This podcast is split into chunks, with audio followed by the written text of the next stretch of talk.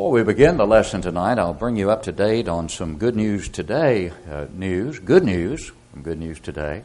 Bring you greetings from the Geyer Springs uh, congregation in Little Rock, Arkansas. I talked to a Brother Washington from that congregation uh, just this afternoon. We've been kind of playing phone tag, but uh, he had um, learned about the Good News Today program that is now on in Little Rock on Channel 42 saw the program this morning, and uh, the congregation there is going to be considering financial support uh, for the uh, program. And we had sent out several uh, letters when we had the men's meeting here at White Oak. We told the men we had an opportunity for $100 a week for a program to cover Little Rock and a great deal of area beyond Little Rock. And uh, it was suggested that we forge ahead and that White Oak would take care of it if they had to. We appreciated that confidence so much. But uh, we went ahead with the program taking advantage of the opportunity because they're not always there for a long period of time. The time gets away from you, and they sell that airtime if you don't take advantage of it. And so we uh, did that, and uh, Brother Washington wanted me to send greetings to the congregation, and he's quite enthused about uh, soliciting support from sister congregations and from his own congregation to help offset the cost of, of that program uh, there. So we would ask for your prayers that, uh, that that would be a successful effort and that we would be able to find that funding because that relieves us to uh, uh, perhaps be able to do some other things if we have that secured. So please remember that situation in your prayers. And also, um, in Roanoke, uh, Virginia, uh, the Roanoke Lynchburg uh, market, there's an opportunity there, and the brethren there are um, talking with each other about the possibility of funding that program, and we have an opportunity to get on in that uh, area of Roanoke, uh, Lynchburg. And there will be a preachers' um, meeting tomorrow, and the preachers are going to be discussing it and taking it back to their elderships. And uh, one eldership is already considering, two elderships in that area already considering supporting uh, putting the program on there. And uh, so we also ask for your prayers that that effort would be successful and that we'd be able to add uh, the station in Roanoke Lynchburg uh, area. So that's um, a brief update on the latest with Good News Today, and we ask for your uh, prayers in regard to that, that we might be able to reach more souls. We've already had one Bible correspondence course response from Little Rock, even though we've been on just a short time, from Mabelvale, which is uh, uh, just outside of Little Rock as you head toward Texarkana going out of Little Rock. Uh, the Mabelvale area, we have a correspondence course student there now, and of course, as the program is on longer, we hope to see even more, uh, the more response. So um, we are excited about what is happening, and we cannot express enough our appreciation to the White Oak Church for your very large part in spreading the gospel through this means and through so many other means. And our first edition of House to House, Heart to Heart uh, will be coming out with the May June edition, and so that's already there to them. It's uh, probably at the printers and uh, over 4,000 of those will be going out to our immediate uh, community uh, in the May June issue of House to House, Heart to Heart. And um, that publication, if you're not familiar with it, looks like it came directly from uh, White Oak. It's a first class publication that the brethren in Jacksonville, Alabama produce and yet it's done and customized so that all of our information is there. I've written an article that will appear on the back of the uh, of the edition, and uh, it uh, comes to the uh, residents in this area as though. Uh, White Oak is sending in, and of course we are. It's just that we're not having to touch it. Uh, they handle everything and take care of it for us, and yet all the responses, of course, we will get. And uh, Jared mentioned that they had used uh, House to House, Heart to Heart in New Orleans at the De Gaulle Drive congregation and had had two conversions directly as a result of House to House, Heart to Heart. And um, so uh, we uh, certainly need to keep that outreach in our, uh, in our prayers. Something is wrong, but the Bible is right. Continues to go out. We just had 5,000 more Something is Wrong, but the Bible is Right tracks printed because we were uh, down to very few copies of that uh. Who knows how many souls will ultimately populate heaven as a direct result uh, or indirect result if something's wrong, but the Bible is right. You think about how many people Eddie Kraft and Wesley Simons have had a part in reaching with the gospel, and yet something is wrong, but the Bible is right was largely responsible for getting Wesley Simons into this building, down this aisle, to obey the gospel of Christ. It had a large part in his conversion, as he himself will tell you. And so, we want the White Oak congregation to know that your efforts are uh, multifaceted in terms of evangelistic uh, efforts. Uh, they are sound, they are scriptural, and uh, God has blessed and continues to bless uh, the efforts of this congregation, and we appreciate your love for the truth. And there are individual members of this congregation who, even now, are involved with Bible studies with individuals. And uh, we appreciate that. Jerry Wright's in a study. Seth Harris, our grandson's in in a study. And uh, we have a new sister in Christ, as we mentioned, uh, Mary Kay Blue, uh, as in a large part to the influence of Tom and Joanne McCormick. And Dallas Jones and his wife were here with us this morning. They were the ones who first introduced Mary Kay to the Lord's Church from Cleveland, Tennessee. They were visiting with us this morning. And uh, there's so many efforts that are underway by so many of the White Oak congregation. And uh, we uh, deeply appreciate and commend you for uh, every effort that you are making. And uh, we all need to continue to pray that the Word of God will be exalted. And that's what we're studying on Sunday nights in the series from Psalm 119. Uh, no better definition, I think, or description could be given of this uh, longest psalm in the Bible and the longest chapter uh, in the entire Bible. The 119th psalm, because truly it exalts the Word of God. And as we have said, it's an acrostic psalm. Uh, every letter of the Hebrew alphabet is treated in the paragraphs, the 22 paragraphs, each consisting of eight verses. And each letter of the Hebrew alphabet uh, is uh, dealt with in these, uh, in these 22 stanzas, stanzas or paragraphs. And uh, in the first one, for instance, which is the first letter of the Hebrew alphabet, each one of those eight verses in that stanza begins with that first letter of the Hebrew alphabet. And so on through every letter of the Hebrew alphabet. We don't know why the Holy Spirit inspired the writer to, uh, to structure this psalm the way he did, perhaps for easy memorization, because copies of the Scripture were not all that plentiful in former days. Uh, perhaps that was the, the reason. We don't know, don't need to know the reason. What we do need to know is that there is nothing equal to this beautiful psalm in terms of its exalting of the Word of God in verse after verse, in line after line. Very few verses in which the Word of God is not mentioned explicitly, and yet with such variation of description that it is not highly repetitive. Only the Holy Spirit could inspire a writer to write in such a way. Now we're ready for the 89th verse of this beautiful psalm that exalts the Word of God.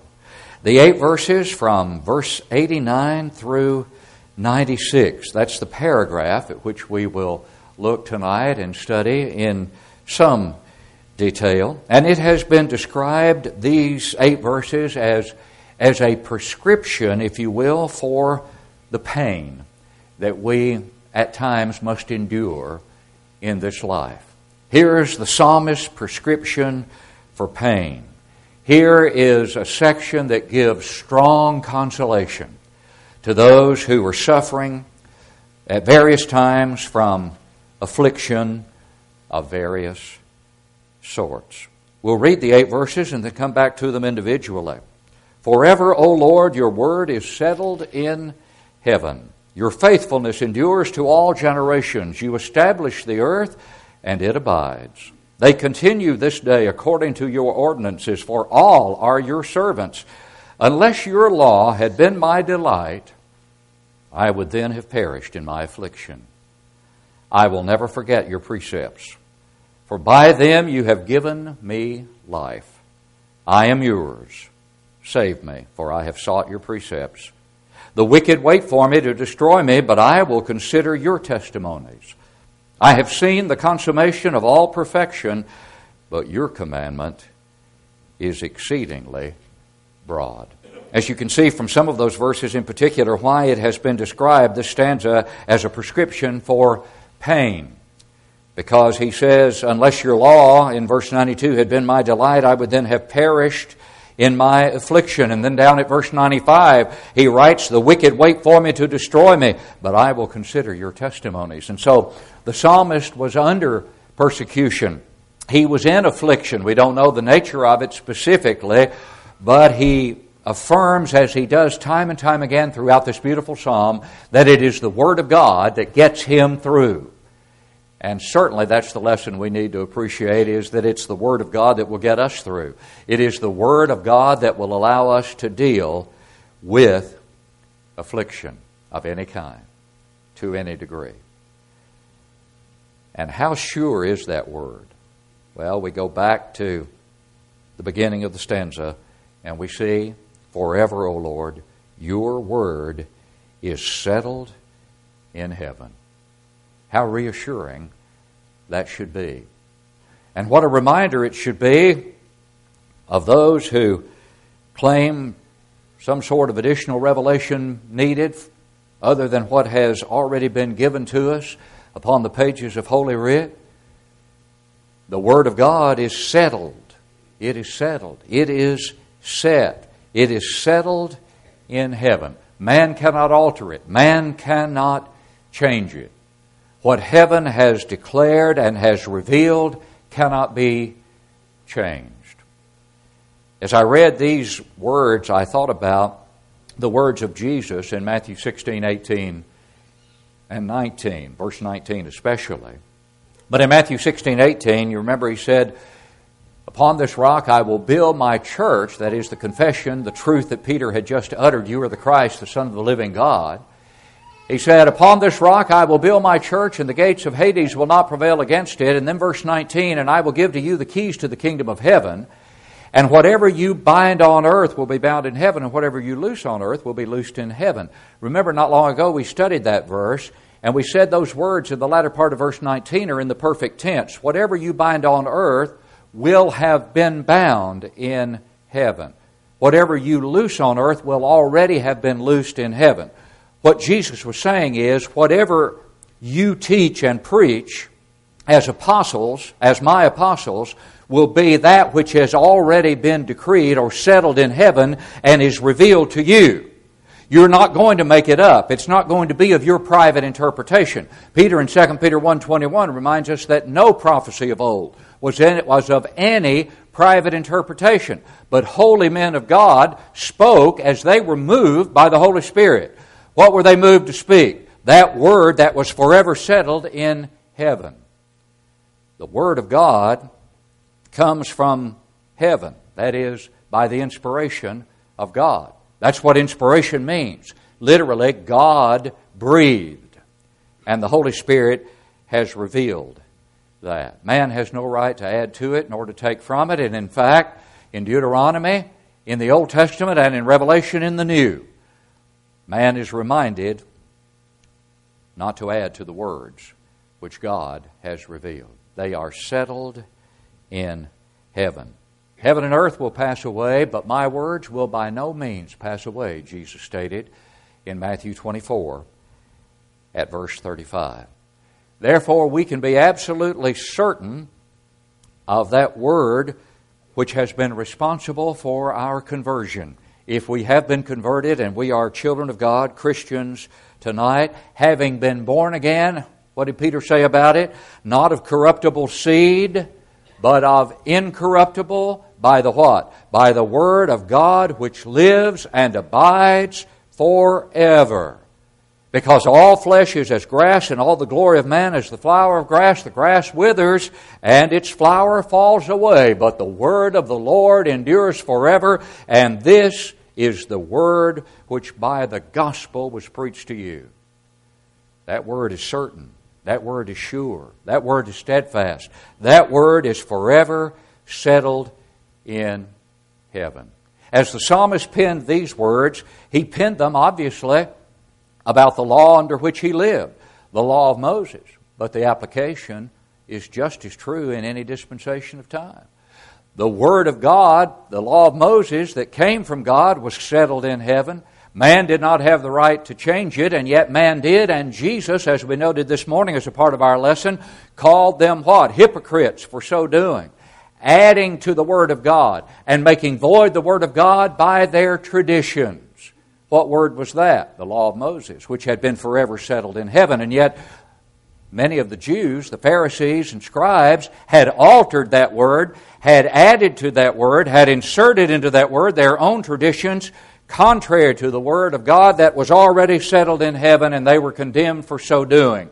Man is still guilty, tragically, of doing that same thing today with the New Testament, the Word of God for us today, the law under which we live, which also has been forever settled in heaven, just as Jesus promised in Matthew 16 19. Whatever you bind on earth will have already been bound in heaven. You'll just be revealing that. Whatever you loose will have already been loosed in heaven. You'll just be revealing that by the power of the Holy Spirit. So, how reassuring the psalmist is here as he reminds us that the Word of God is just that the Word of God. And that it is once for all delivered to the saints, as Jude declared in Jude 3. And that new covenant is the covenant to which we are amenable and for which we will be ultimately accountable as we stand before the judge of all the earth. And then the psalmist reminds us that the faithfulness of the Lord endures to all generations. To all generations. The God of heaven doesn't change. That is, his nature is consistent. His faithfulness is consistent to all generations. You can depend upon him. You can depend upon the faithfulness of God. You can depend upon the promises of God. Man may fail, and does often fail, to fulfill his promises. God will not. God's faithfulness endures to all generations. And then he adds, You establish the earth, and it abides. Isn't that an indication? Isn't that an illustration? Isn't that a demonstration of the fact that the faithfulness of God is consistent, just as we go from season to season, just as the earth which God established through Jesus Christ, created all things through Him, it abides. It continues. And it should convince, it should convince the unbeliever. It should convince anyone who's honest in his or her assessment that there must be something other than blind chance that has been responsible for the beautiful design that we see every day all around us in this universe. How does one explain the fact that this earth upon which we live hangs upon nothing?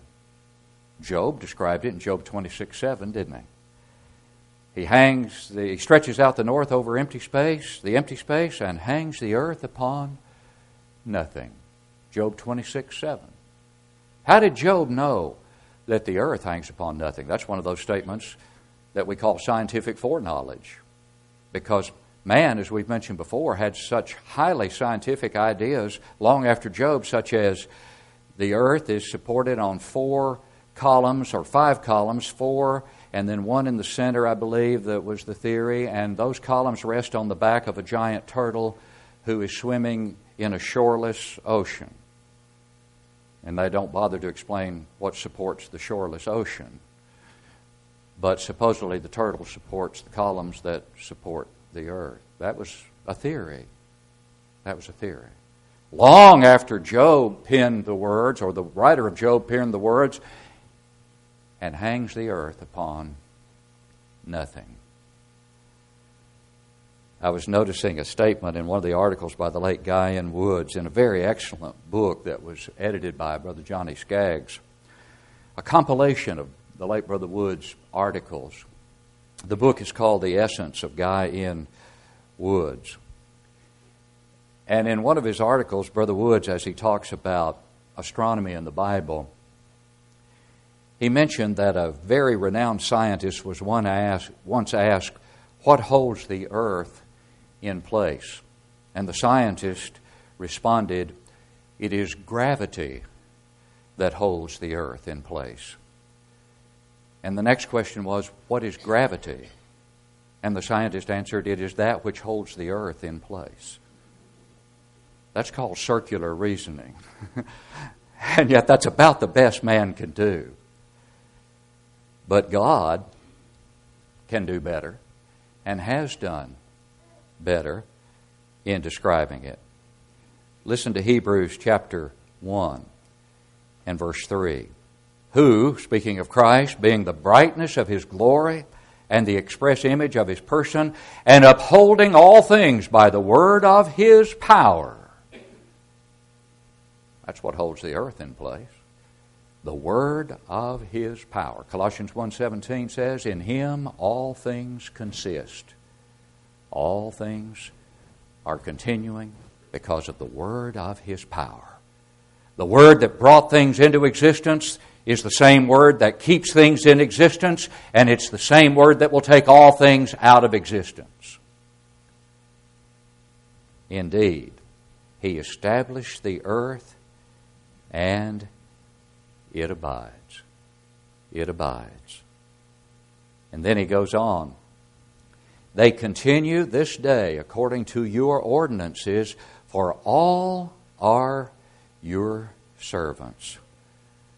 All of creation is described as being the servants of Almighty God. Look at Isaiah chapter 40 and verse 26, along these same lines that the psalmist expresses here. Lift up your eyes on high, Isaiah writes, and see who has created these things, who brings out their host by number. He calls them all by name. By the greatness of his might and the strength of his power, not one is missing. Not one is missing. Again, reading from that same book I mentioned a few moments ago, Brother Wood said something to the effect that it's amazing that any astronomer would be an atheist as the astronomers are able to see the vastness and the power of the universe to a great extent that God has created. How could you not be impressed with that kind of power? That vast creative power. And he mentions another illustration a French infidel, he noted. A French infidel once said to a peasant, We will pull down your churches, destroy your pictures, and demolish everything that reminds you of God. And the peasant replied, But you will leave us the stars you will leave us the stars. Can't take those away from us. And that should remind us of the presence of God. And indeed, it should. The heavens declare the glory of God, and the firmament shows his handiwork. Day unto day utter speech, and night unto night showeth knowledge. There is no speech nor language in which their voice is not heard. The psalmist elsewhere writes for all are your servants. And then in the next statement, we see something of the prescription for pain that we mentioned earlier. Unless your law had been my delight, I would then have perished in my affliction. And that simply reminds us that the Word of God can help us through whatever affliction comes our way. It can prepare us for it it can help us through it. It can enable us to look back upon it and see that we are better for having endured it. You see, the atheist and the agnostic, they don't have that solution. They don't have that answer. They don't have that prescription for pain. In the debate Friday night, that was the dilemma that the agnostic was faced with. I don't have an answer, in effect, he said, to suffering. And anyone who seeks to give a simple answer in 20 seconds or less, as he said, you obviously don't understand the complexity of suffering. Tragically, it is he who does not understand. It is he who does not understand what the psalmist here expresses and what the Word of God tells us time and time again, and that is that by turning to His law, to His Word, we can keep from perishing in affliction. And we can understand. And we can go on. I will never forget your precepts, for by them you have given me life. I could not help but be reminded of John chapter 6 when I read these words I will never forget your precepts, for by them you have given me life. You remember that sixth chapter of John where one of the great I ams was set forth by Jesus I am the bread of life. The bread from heaven. And at verse 63 in particular, he says something that is very, very similar to what the psalmist mentions here. It is the Spirit who gives life, Jesus says. The flesh profits nothing. The words that I speak to you are spirit and they are life. Isn't that what the psalmist recognizes here? You have given me life by what? By your precepts. By your precepts. The words that I speak, Jesus said, they are spirit and they are life. What kind of life? Spiritual life. And that leads us to the next thought. I am yours, the psalmist declares. Save me, for I have sought your precepts. Who is it that can cry to God for salvation through a prayer? It is not the alien sinner.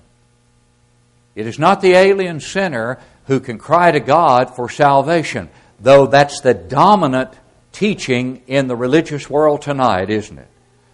That the alien sinner needs to cry to God for salvation through the sinner's prayer. But that's not what Scripture teaches. David is in covenant relationship, if David be the author of this psalm, and he's saying, I am yours, save me. Save me because I am yours. I have the blessed privilege of calling upon you to save me because I am living in covenant relationship with you. That's what he is saying. And then he gives us the basis for that covenant relationship that he enjoyed. What is it? For I have sought your precepts. Who is it tonight that can call upon God as you pillow your head and know that He's heard every word and that He will answer in accordance with His will and in accordance with what is truly best for you? Who can pillow his head or her head in peace tonight with that blessed privilege of prayer? The one who has sought His precepts through the new covenant in becoming a child of His, in becoming a Christian. Because it is that person and that person alone who can say with confidence, I am yours. Save me. Now I lay me down to sleep. I pray the Lord my soul to keep.